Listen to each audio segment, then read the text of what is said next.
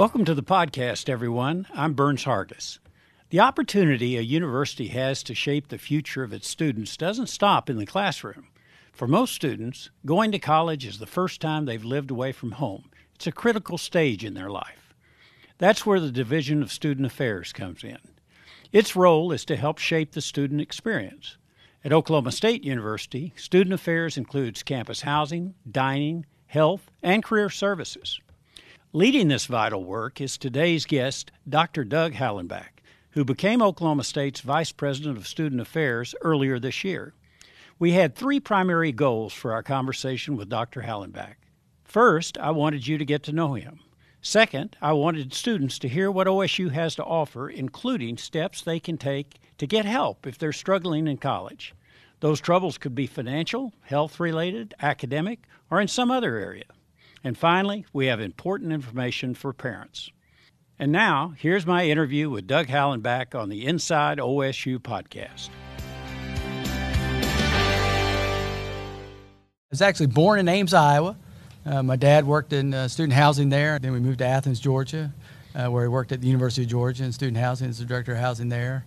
And so Athens, where I call home, so that's where I grew up. Spent uh, uh, my high school uh, years there, and then decided to go down to Georgia College, a little small school in Milledgeville, Georgia, and uh, to go to school. And uh, was pretty involved there. Got uh, was a psychology major. Uh, was a cheerleader. One of the first uh, co-ed uh, cheerleading squads in the history No of Georgia kidding. College. I was uh, We're on that get you to do a team. Yale here in just a Yep, minute. that would uh, that would be outstanding. I'm retired, but uh, I could I could do it. We'll make you jump to it. So what anymore. happened? What'd you get a degree in? my Psych- degree in psychology. Psychology. Yep. And then what Yep. happened? Well, and uh, I was pretty involved uh, as a, in the fraternity, and then I was an RA, and I thought I wanted to be a counselor. And uh, about my senior year, decided I didn't. Uh, my dad said, "Well, why don't you think about student affairs work?" And uh, I said, "Well, that makes sense." So went to Mississippi State, got my master's degree in uh, student development, and worked as a hall director there, and then spent a couple years at the University of Florida, and then came here in 1996. Came out here and just fell in love with the place, and uh, got my doctorate while I was here. Two of my children were born in Stillwater Medical, and So you were, and what were you doing here at, at, OSU in those days? I was an assistant director for residential life. Did you go from here to Clemson or? Met, I went, I went here for, from here to Southern Methodist University in Dallas yeah. as a director of housing, and was there for four years. I got a chance to go back to Clemson as the executive director of housing. And you were there how many years? I was there 12. So wow, 12 years. About uh, five as the uh, executive director of housing, and the rest as associate vice president, senior associate vice president. so their colors are orange as Th- well. They are, they are, they are, Okay. and uh, they uh, they care a little bit about athletics there too, and a good land grant institution like we are. Just to summarize for our Mm-hmm. listeners, kind of what's under your bailiwick. Mm-hmm. I mean, you've really got a broad portfolio of responsibilities. Yep, if, you know, think about most things that uh, happen outside the classroom that affect the student experience. So housing, uh, dining, the student union, student activities, leadership programs, student health services, counseling, Intramural center, sports. recreation, all those uh, wellness programs Yeah. all fall under underneath the umbrella. The stu- student affairs, student life Mm-hmm. outside the classroom has a lot to do with what goes on inside the classroom, It does. especially in the Yeah. area of retention, doesn't Yeah. it? It does. It does. And what we try to do within student affairs is take the, the things that students are learning in the classroom, uh, help them apply those to real life settings in any number of ways. It could be an outdoor adventure trip, it could be in a residence hall, student organization, and to really uh, supplement uh, the in class learning with, with out of class experiences that really kind of bolster up uh, what they're doing. Well, often uh, you're gonna you're gonna see a student struggling Mm-hmm. before anybody else does. Well, exactly. And, And what happens if you if Mm-hmm. you observe that? Yeah. Well, you know, a lot of times we'll have it could be a student staff member in the residence life program or one of our advisors, or we'll see that student and first of all, talk to them, ask them how they're doing, what's going on, and then depending on what the answer is, we might take them over to the counseling center, might uh, connect them with a student organization that they're interested in, might connect them uh, with an intramural sports or club team that they could be a part of. a lot of times, though, it's financial, isn't it? a lot of times it can be. It can be. The students are struggling. Uh, we have students uh, that have food insecurity issues, don't know where their next meal's coming from. We've had students uh, that don't want to go home during the breaks because uh, they don't have a home to go home to. And so we'll connect them to resources, either financial aid or if we can provide assistance through through my office, we have funds that we can give emergency funds to students to help them kind of get over the hump. Doug, what, what would you uh, say is the number one goal of student affairs? Yeah. I think our number one goal is to, is to connect students uh, to their peers, uh, to staff, faculty, but also the institution. And that uh, when we think about uh, the importance of this time in a student's life, it's really that emotional connection that they have uh, to the institution that I think we play a vital role in a lot of different ways in, in connecting the students. The uh, what, what are some of the biggest challenges that uh, you see here? I think the biggest challenge from a student population is, and this is a national trend, the rise of mental health and mental health uh, concerns, and really anxiety and depression rates. I hear that everywhere I go Yeah. from presidents around Yeah. the country. Yeah, it's a, it's a huge issue. A lot of uh, factors that go into that. Uh, partly it is a lot of the support services in high schools that students before would never have gotten to college that have some of these struggles.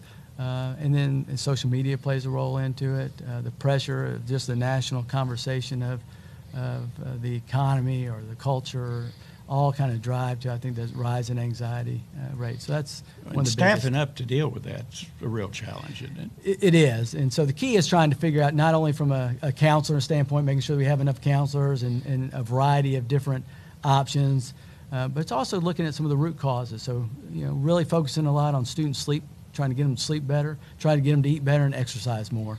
Uh, and if we can do those things, we believe that will just naturally drive down some of those some of those rates. Yeah, getting them to go to class is a pretty good. Yeah, that helps as too. well. Yeah, yeah. Because a lot of these students, of course, show up here Mm-hmm. and they, their mom or dad have been waking them up every morning, Every and, morning. and pushing them to get Yep. ready to go to school. Yep. That isn't happening now. It is, not, not at all. And, you know, over the last 10 to 15 years in, in public schools, not only do they wake them up, but they can check their grades daily. They can be the ones that, you know, say, hey, you got a test coming up, you got a paper coming up.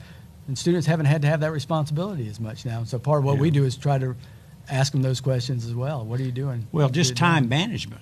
Yeah, oh, yeah. Figuring out how to get it all in is uh, is a real challenge for a lot of students. It, it is, and, and balancing that out, and what's uh, what's necessary for them to do, what do they like to do, and uh, what can they give up doing. What are some of the common misconceptions Mm-hmm. that parents have when their student goes off to college? Yeah, well, th- there's a couple. One, I, I think parents, I think, misperceive the amount of time that students have. I think they feel like sometimes they have less time than they do. Uh, so we encourage students to have part-time jobs, and parents go, "Well, they don't have time to."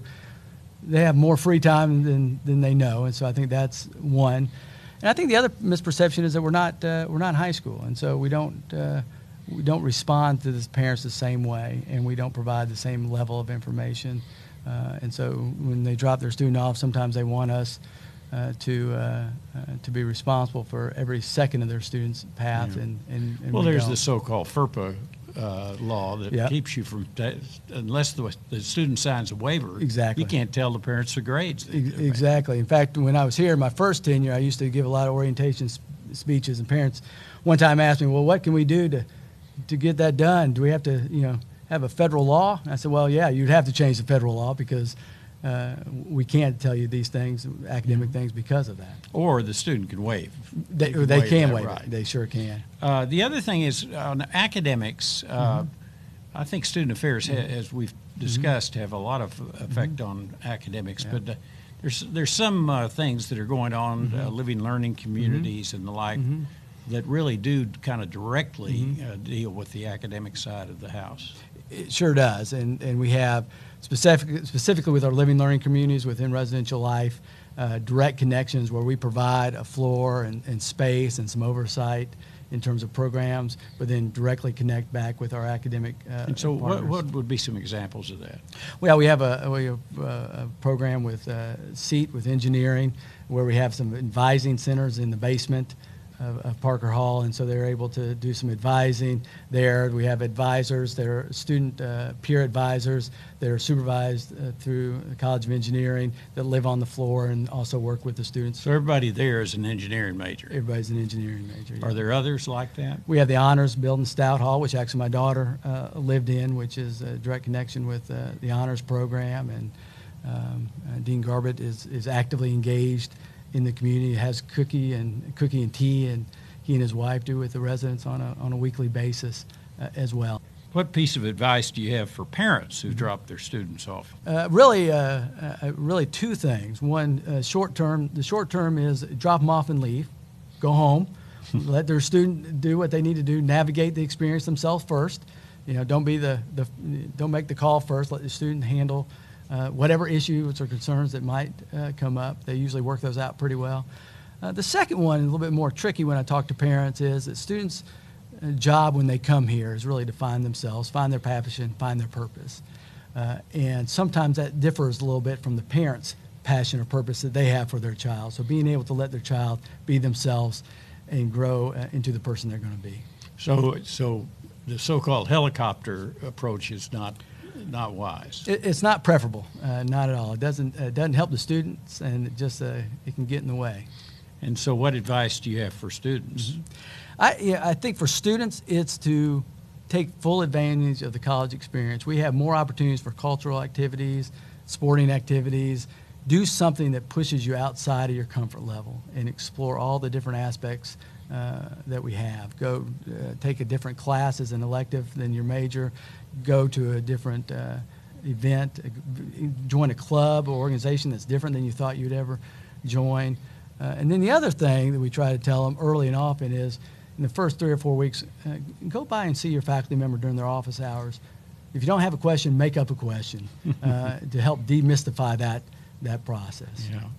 Yeah, I, I, I often tell students that uh, and parents what goes on inside the classroom yeah. is critical. Yeah. But what goes on outside yeah. is uh, is pretty critical. And uh, there was a recent study from Stanford that uh, found that uh, students that were engaged kind of didn't matter where they went to school. Yeah. Doesn't matter what they yeah. majored in. Yeah. If they were engaged on campus, mm-hmm. they're more financially successful uh, than students that weren't. Yep.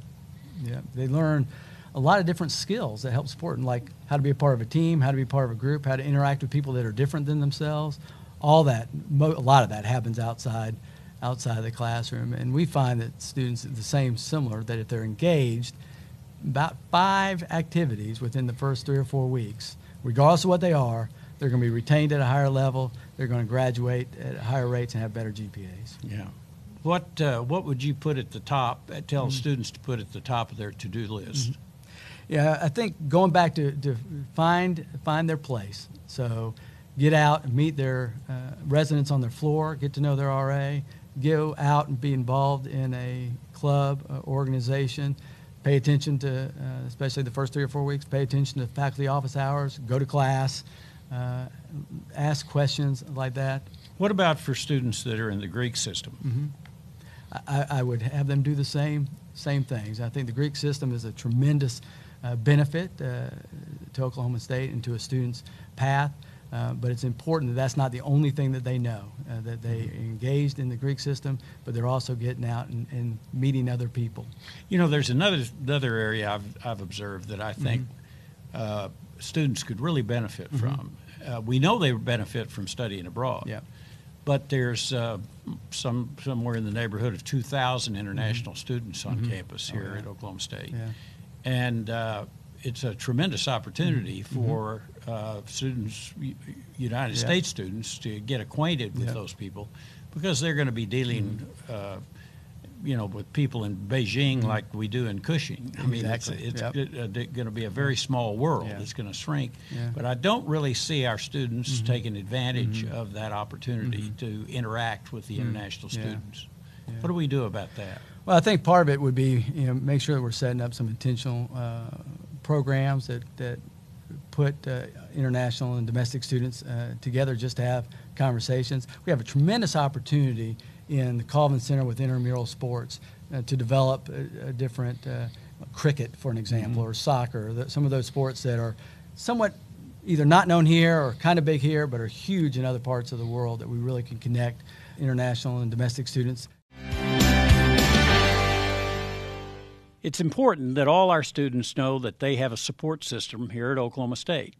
If you feel overwhelmed with a personal problem, financial issues, or classroom troubles, you need to know that you are not alone. Student Affairs is here to help. Go to studentaffairs.okstate.edu for a list of departments and resources. And that's the Inside OSU podcast for this week.